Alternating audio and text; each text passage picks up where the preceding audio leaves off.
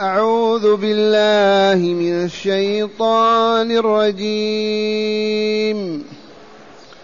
بسم الله الرحمن الرحيم. حاميم عين سين قاف. كذلك يوحي إليك وإلى الذين من قبلك الله العزيز الحكيم. له ما في السماوات وما في الأرض وهو العلي العظيم. تكاد السماوات يتفطرن من فوقهن والملائكة يسبحون بحمد ربهم ويستغفرون ويستغفرون لمن في الأرض ألا إن الله هو الغفور الرحيم. والذين اتخذوا من دونه أولياء الله حفيظ عليهم. وما أنت عليهم بوكيل. معاشر المستمعين والمستمعات من المؤمنين والمؤمنات. قول ربنا جل ذكره حاميم عين سين قاف. لو سأل طالب لما فصلت حاميم عن عين سين قاف لكان الجواب كأخواتها الست ما منهن إلا ما ابتدأ بحاميم ثم أضيف إلى هذه عين سين قاف. هذا سر الفصل. إن قلت قيل لما لم تفصل ككاف يا عين صاد فسر فصلها لتكون كأخواتها الستة. حاميم تنزيل حاميم والكتاب. ثم ما معنى حاميم عين سين قاف؟ قد علمتم زادكم الله علما أن القول الصحيح أن تقول الله أعلم بمراده به. فتفوض أمر فهمها ومعناها لله. تسلم. الله أعلم بمراده من هذه الحروف. وبعضهم يقول عين دلت على كذا سين كذا ويقولون ويهيجون وكل هذا لا معنى له. هذا سر من أسرار الله عز وجل. أليس لكم أسرار تؤثرونها؟ فلله تعالى أسرار. سره في هذه الحروف المقطعة. فما عليك إلا أن تقول الله أعلم بمراده بهذا. فتفوض أمر فهمه إلى الله. هذا وثانيا بينا أن هناك فائدتين جليلتين عظيمتين كانتا بسبب هذه الحروف. فما هاتان الفائدتان؟ الأولى كما علمتم لما زعموا أنهم يأتون بمثل هذا القرآن ويتحدون رسول الله صلى الله عليه وسلم فكان الله ينزل هذه الحروف ليقول أن فأتوا بصورة من مثله. هذا القرآن المركب من هذه الحروف حا ميم عين سين قاف طا سين طا سين ميم مركب من هذه الحروف فألفوا أنتم صورة مثلها. فضلا على أن تأتوا بالقرآن بكامله.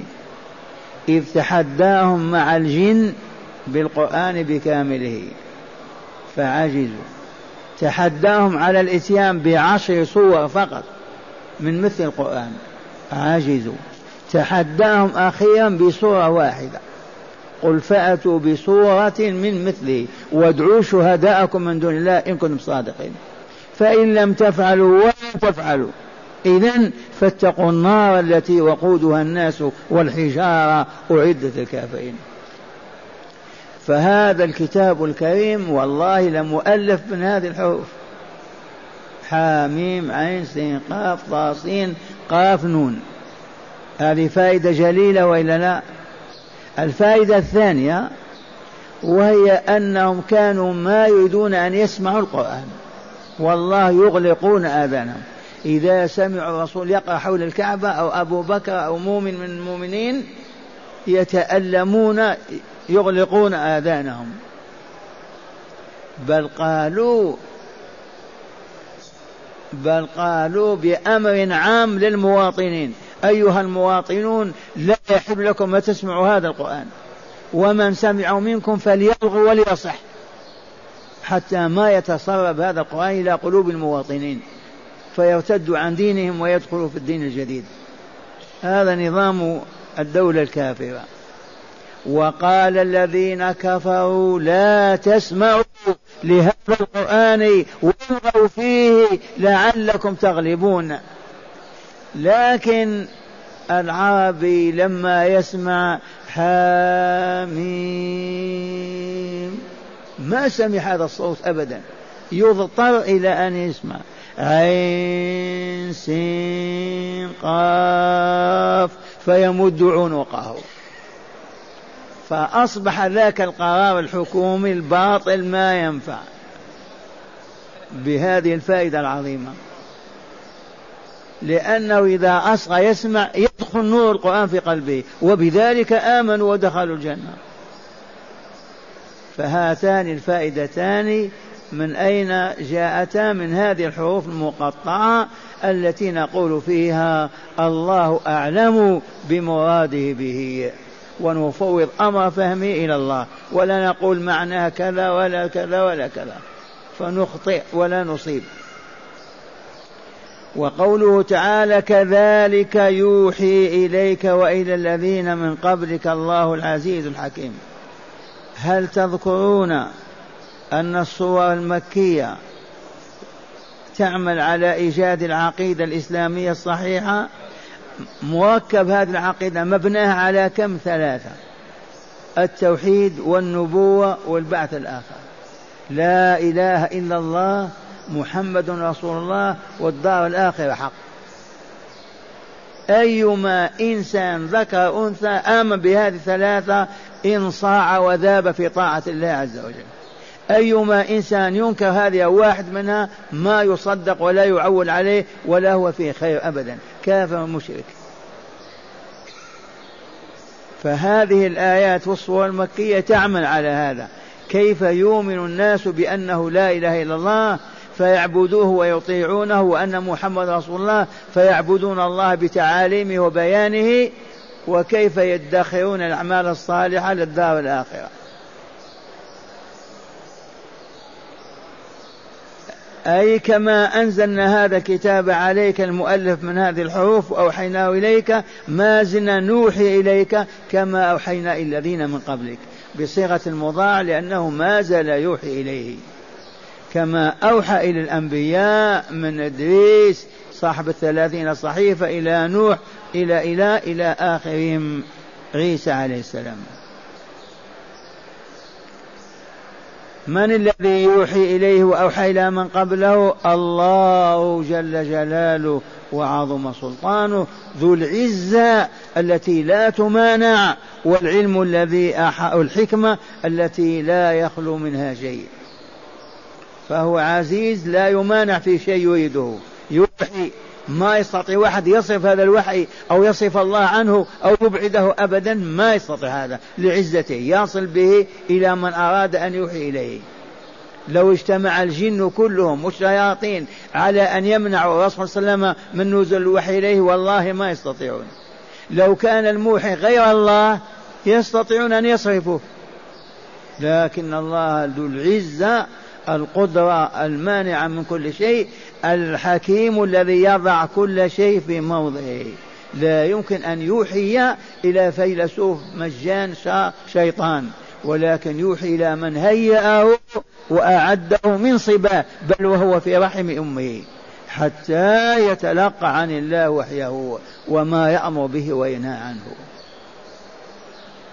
لو ما كان عزيزا حكيما نقول الشياطين يغلبون الملك التي بالوحي ويصرفونه عن الوحي.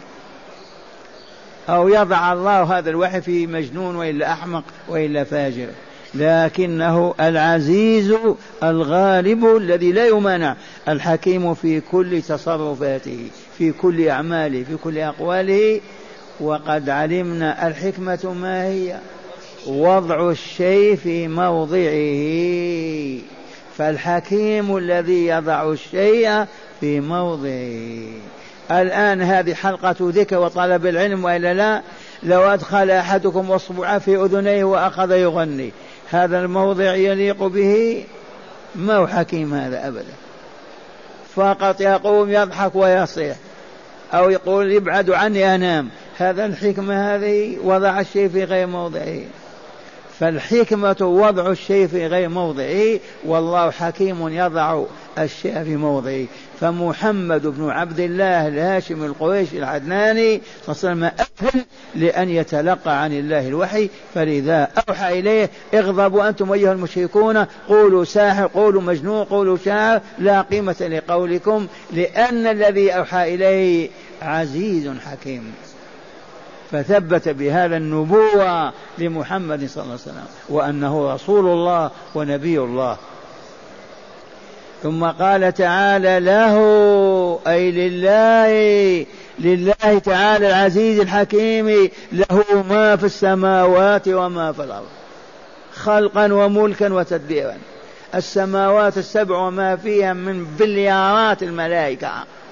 وما يتم ويجري فيها والأراضين السبع كذلك الكل لله عز وجل.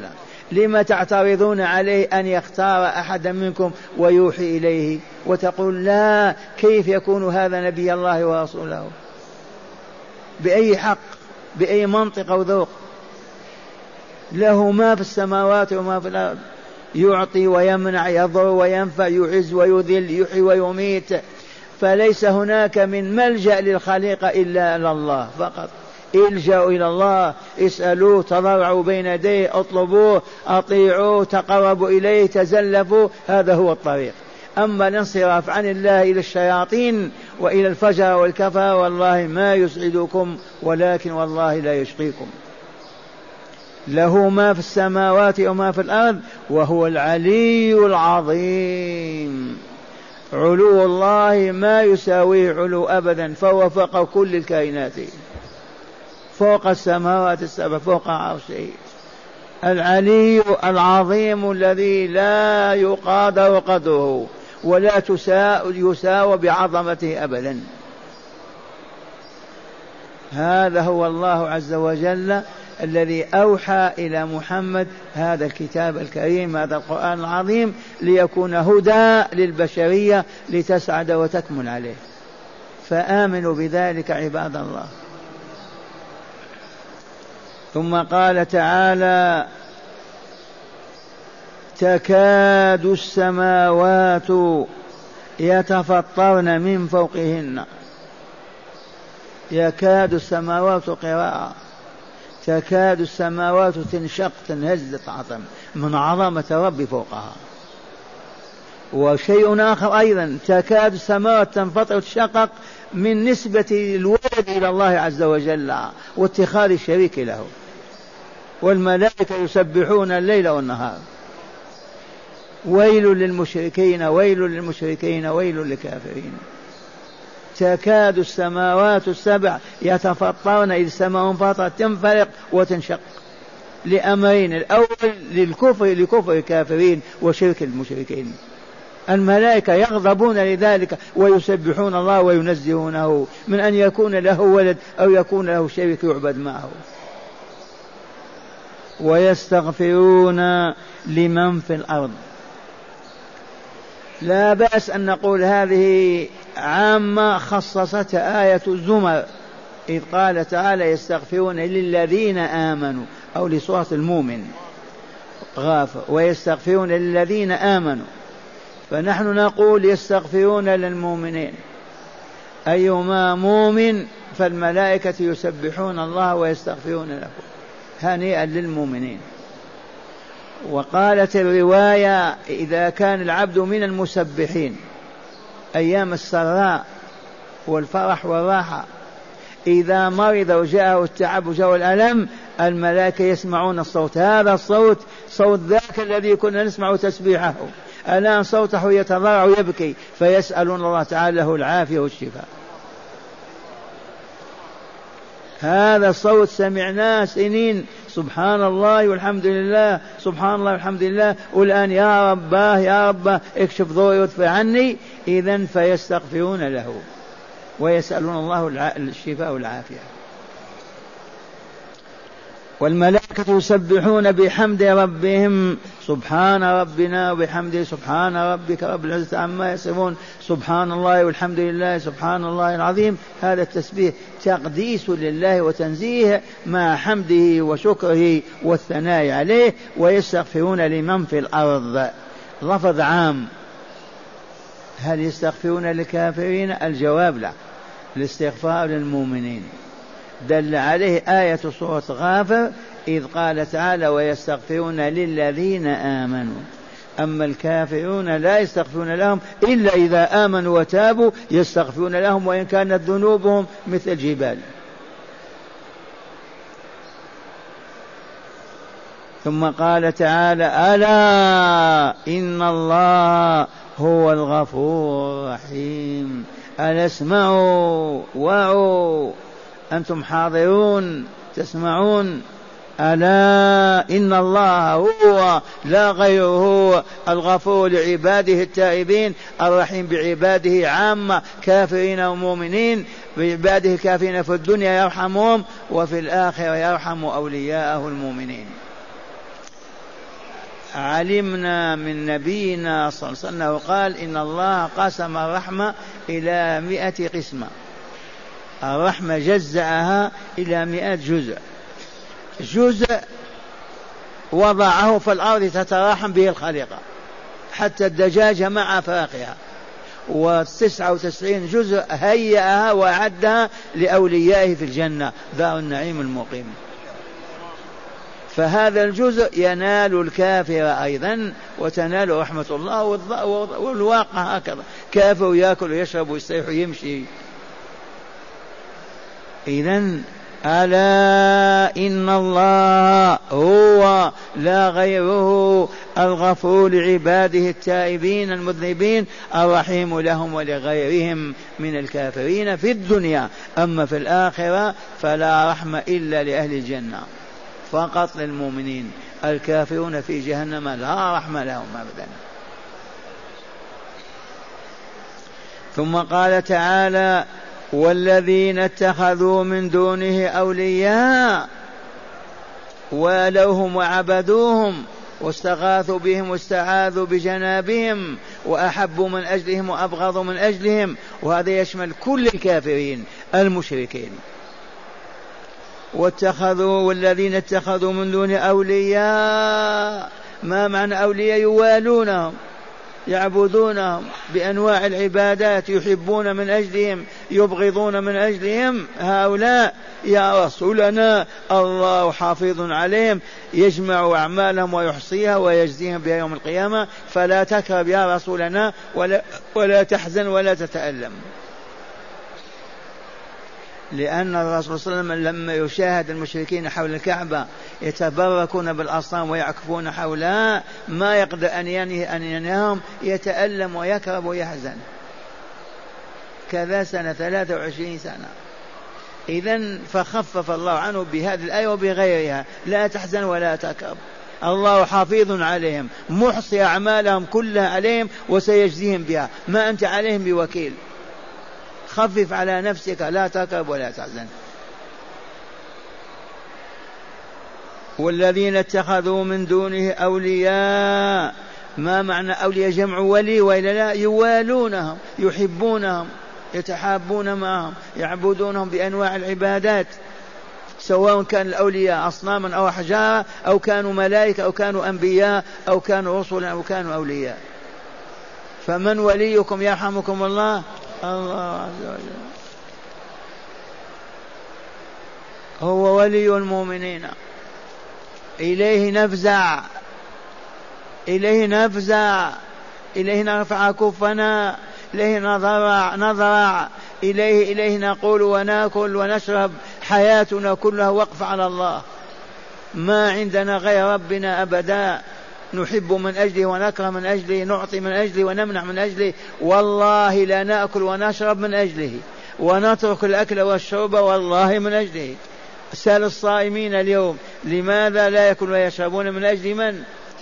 من أجل الله. اللهم اجعلنا من أوليائك الذين لا خوف عليهم ولا هم يحزنون. والذين اتخذوا من دون أولياء الله حفيظ عليهم محصي أعمالهم مدونها ويجزيهم بها. وما أنت عليهم يا رسول الله بوكيل. ما وكلناك على هداية تقول آه عجزت ما تدوا ما كلفك الله بهذا. كلفك بأن تقول وتبين. أما أن تهديهم إلى الصراط المستقيم وهم معرضون لا ليس هذا من شأنك ولا قدرتك عليه.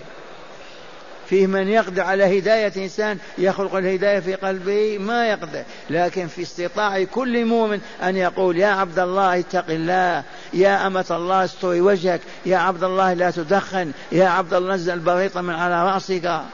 يا أماه لا تقول يا سيدي فلان. يا أخي لا تتخلف عن صلاة الصبح. وهكذا. علينا فقط الدعوة. أما الهداية بيد من؟ بيد من. فإذا دعونا وما استجيب لنا ما نكرب ولا نحزن. نقول الهداية بيد الله. وهذا الله يقول لرسول صلى الله عليه وسلم والذين اتخذوا من دين أولياء الله حفظ عليهم وما أنت عليهم يا رسولنا بوكيل على هدايتهم أبدا. كل ما في الأمر أنك تبين لهم الطريق. من سلكها نجا من أعرض عنها هلك ولست بمسؤول عنه أنت. فاصبر والتزم. هكذا يقول الله لرسوله صلى الله عليه وسلم مع هداية الآيات. بسم الله والحمد لله والصلاة والسلام على خير خلق الله سيدنا ونبينا محمد وعلى آله وصحبه.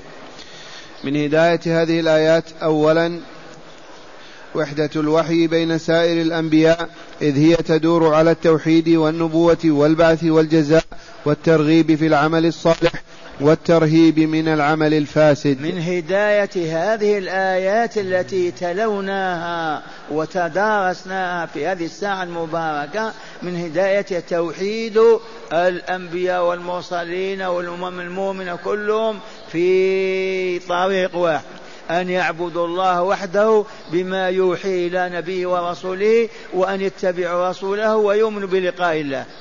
كل الأمم هكذا من إدريس إلى عيسى عليه السلام. كذلك أوحينا إليك وإلى الذين من قبلك. نعم. ثانيا بيان عظمة الله تعالى وجلاله وكماله حتى إن السماوات تكاد تكاد يتفطرن من فوقهن نعم. والملائكة يسبحون بحمده تعالى ويستغفرون للمؤمنين. الملائكة يقول الرسول صلى الله عليه وسلم أطت السماء وحق لها أن تأط ما فيها موضع شبع قدم إلا وعليه ملك راكع ساجد بليارات. الملك كلهم يسبحون الله ويركعون ويسجدون. لولا عظمته يفعلون هكذا.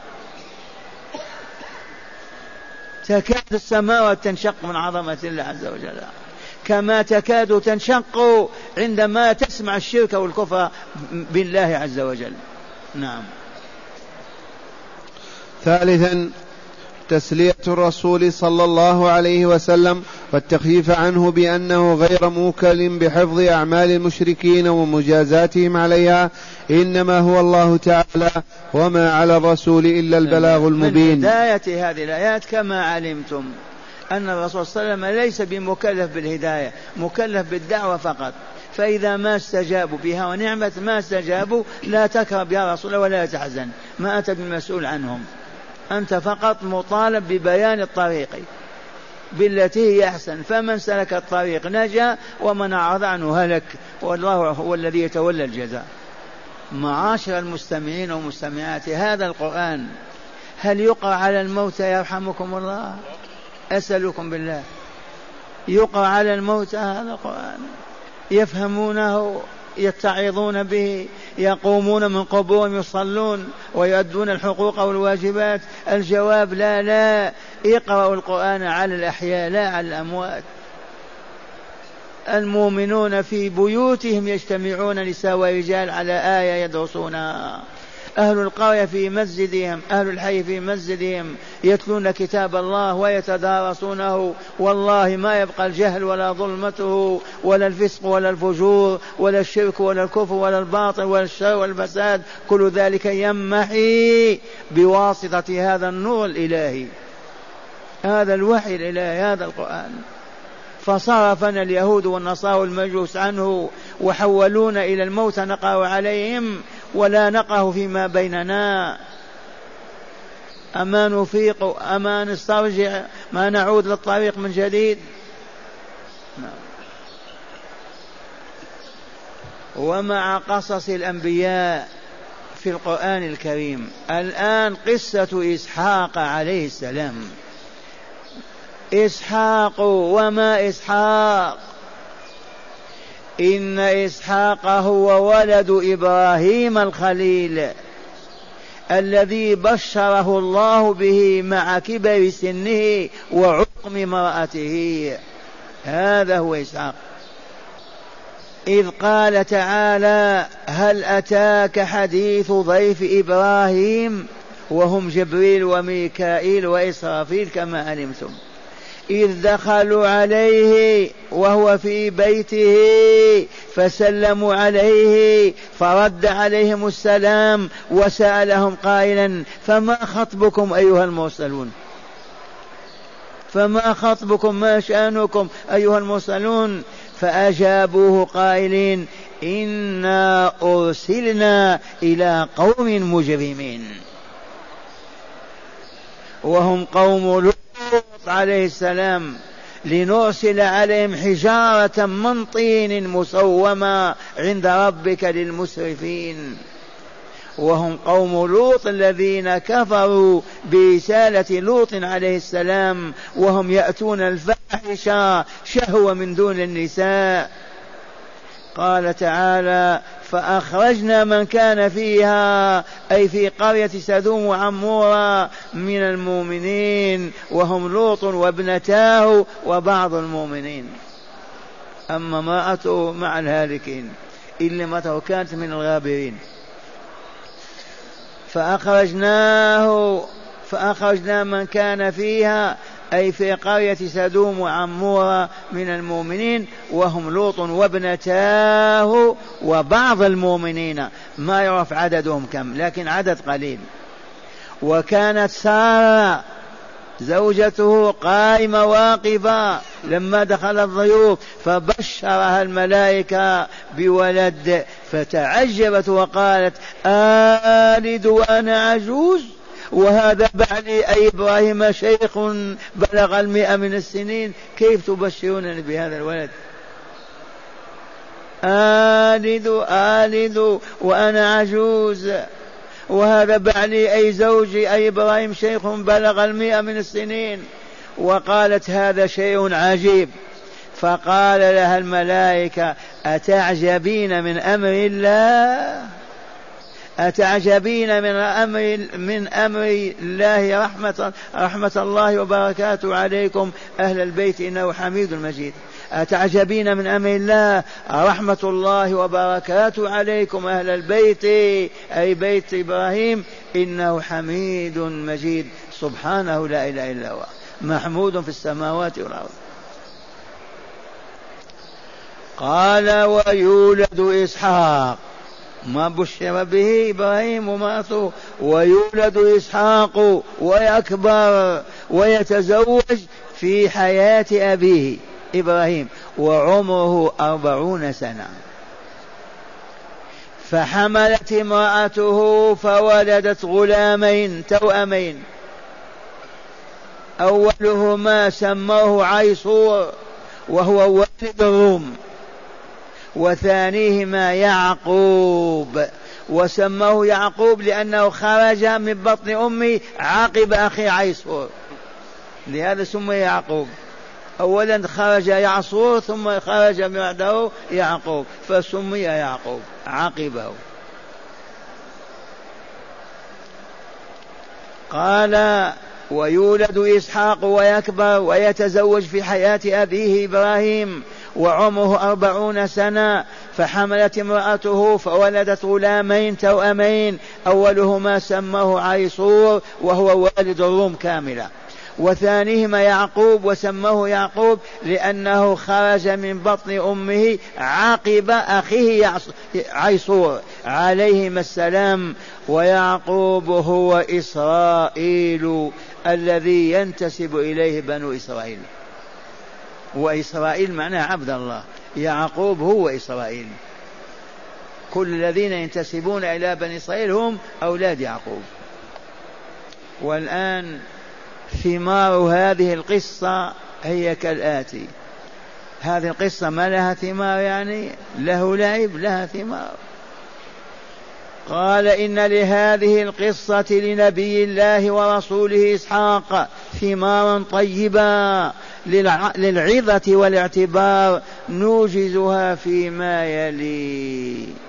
أولا الثمرة الأولى مظهر قدرة الله. مظهر قدرة من قدر الله تعالى مظهر قدرة مظهر قدرة من قدرة الله. وهي كون المرأة تحمل وهي عقيم زوجها كبير. مظهر قدرة من قدرة الله تعالى وعلمه وعظيم كرمه إذ وهب سارة وإبراهيم عليه السلام إسحاق وإبراهيم كبير السن بلغ المئة سنة وصار عقيم لا تحمل ولا تلد. مظهر من مظاهر قدرة الله وإلا لا. إذا فالله على كل شيء قدير. افزعوا إليه واجتمعوا على كتابه وادعوا أن ينصركم. والله لا نصركم. ولا أذل اليهود والنصارى والمجوس وجعلهم تحت أقدامكم. لأنه على كل شيء قدير. ثاني الثمار. جاز الرب تبارك وتعالى إبراهيم جازاه على صبره واستجابة لدعوة ربه. إذ أمره بذبح إسماعيل فامتثل الأمر ونقله وتله للجبين. واستبدله الرب تعالى بذبح عظيم. صبر وإلا ما صبر. أمر أن يذبح ولده ما قال كيف أذبح ولدي؟ إذ أمره بذبح إسماعيل فامتثل الأمر وتله للجبين واستبدله الرب تعالى بذبح عظيم. وجزاه على هذه الطاعة والصبر بأن بشره بإسحاق. كما قال تعالى فبشرناه بإسحاق ومن وراء إسحاق يعقوب. قال ولذا كان للصبر والطاعة لله تعالى بامتثال أمر واجتناب نهي كان له باب الفرج والخير والرضا ولنعم هذه النعمة. اللهم اجعلنا من أهلها. إنك ربنا ولا رب لنا سواك وولينا ولا ولي لنا غيرك. يا الله يا رحمن. ثالثا إكرام الله تعالى لسارة بإنجابها إسحاق. ما أنجبته أكرمها وإلا لا لأنها مؤمنة. إكرام الله تعالى لسارة بإنجاب إسحاق إذ تألمت لما أنجبت هاجر جاريتها. هاجر ما هي جارية سارة؟ أهداها ملك مصر إليها وأعطتها لإبراهيم فجامع فأنجبت. إذا لما أنجبت ولد تعجبت وتألمت كيف هذه الجارية تلد وأنا ما ألد؟ هذه في الفطرة وإلا لا؟ لا بد أن يقع هذا. قال إكرام الله تعالى لسارة باتخاذها إسحاق بإنجابها إسحاق إذ تألمت لما أنجبت هاجر جاريتها التي أهداها لزوجها التي أهدتها هي لزوجة لزوجها إبراهيم. ولم تنجب مع مع قضائها زمنا مع زوجها إبراهيم عليه وعليه السلام. قال ومع عقمها أيضا. ما هو كبار سن زوجها مع عقمها. وهكذا يكرم الله صالح عباده في الدنيا ويسعدهم في الدار الآخرة. وهكذا يكرم الله تعالى أولياء ويسعدهم في الدنيا وفي الآخرة.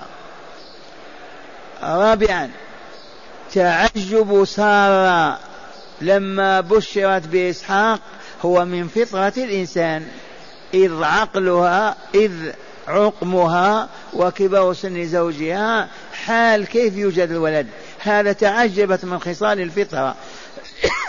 فتعجب هذا لا عجب فيه من خصال الفطرة من فطرة الإنسان. فلا لوم على صاحبه ولا عجب من فعله. إذ صكت وجهها بيدها وقالت متعجبة أريد وأنا عجوز وأذب علي شيخا. إن هذا لشيء عجيب. لا تلام على هذا الفطرة والغريزة. خامسا وأخيرا فضل إسحاق وكماله وما وهبه الله تعالى إذ هو ولد الخليل ووالد يعقوب الذي هو الذي هو والد يوسف والأصباط عليهم السلام. فضل إسحاق وكماله لما وما وهب الله تعالى إذ هو ولد الخليل وإلا لا. ووالد يعقوب الذي هو والد يوسف والأصباط عليهم السلام.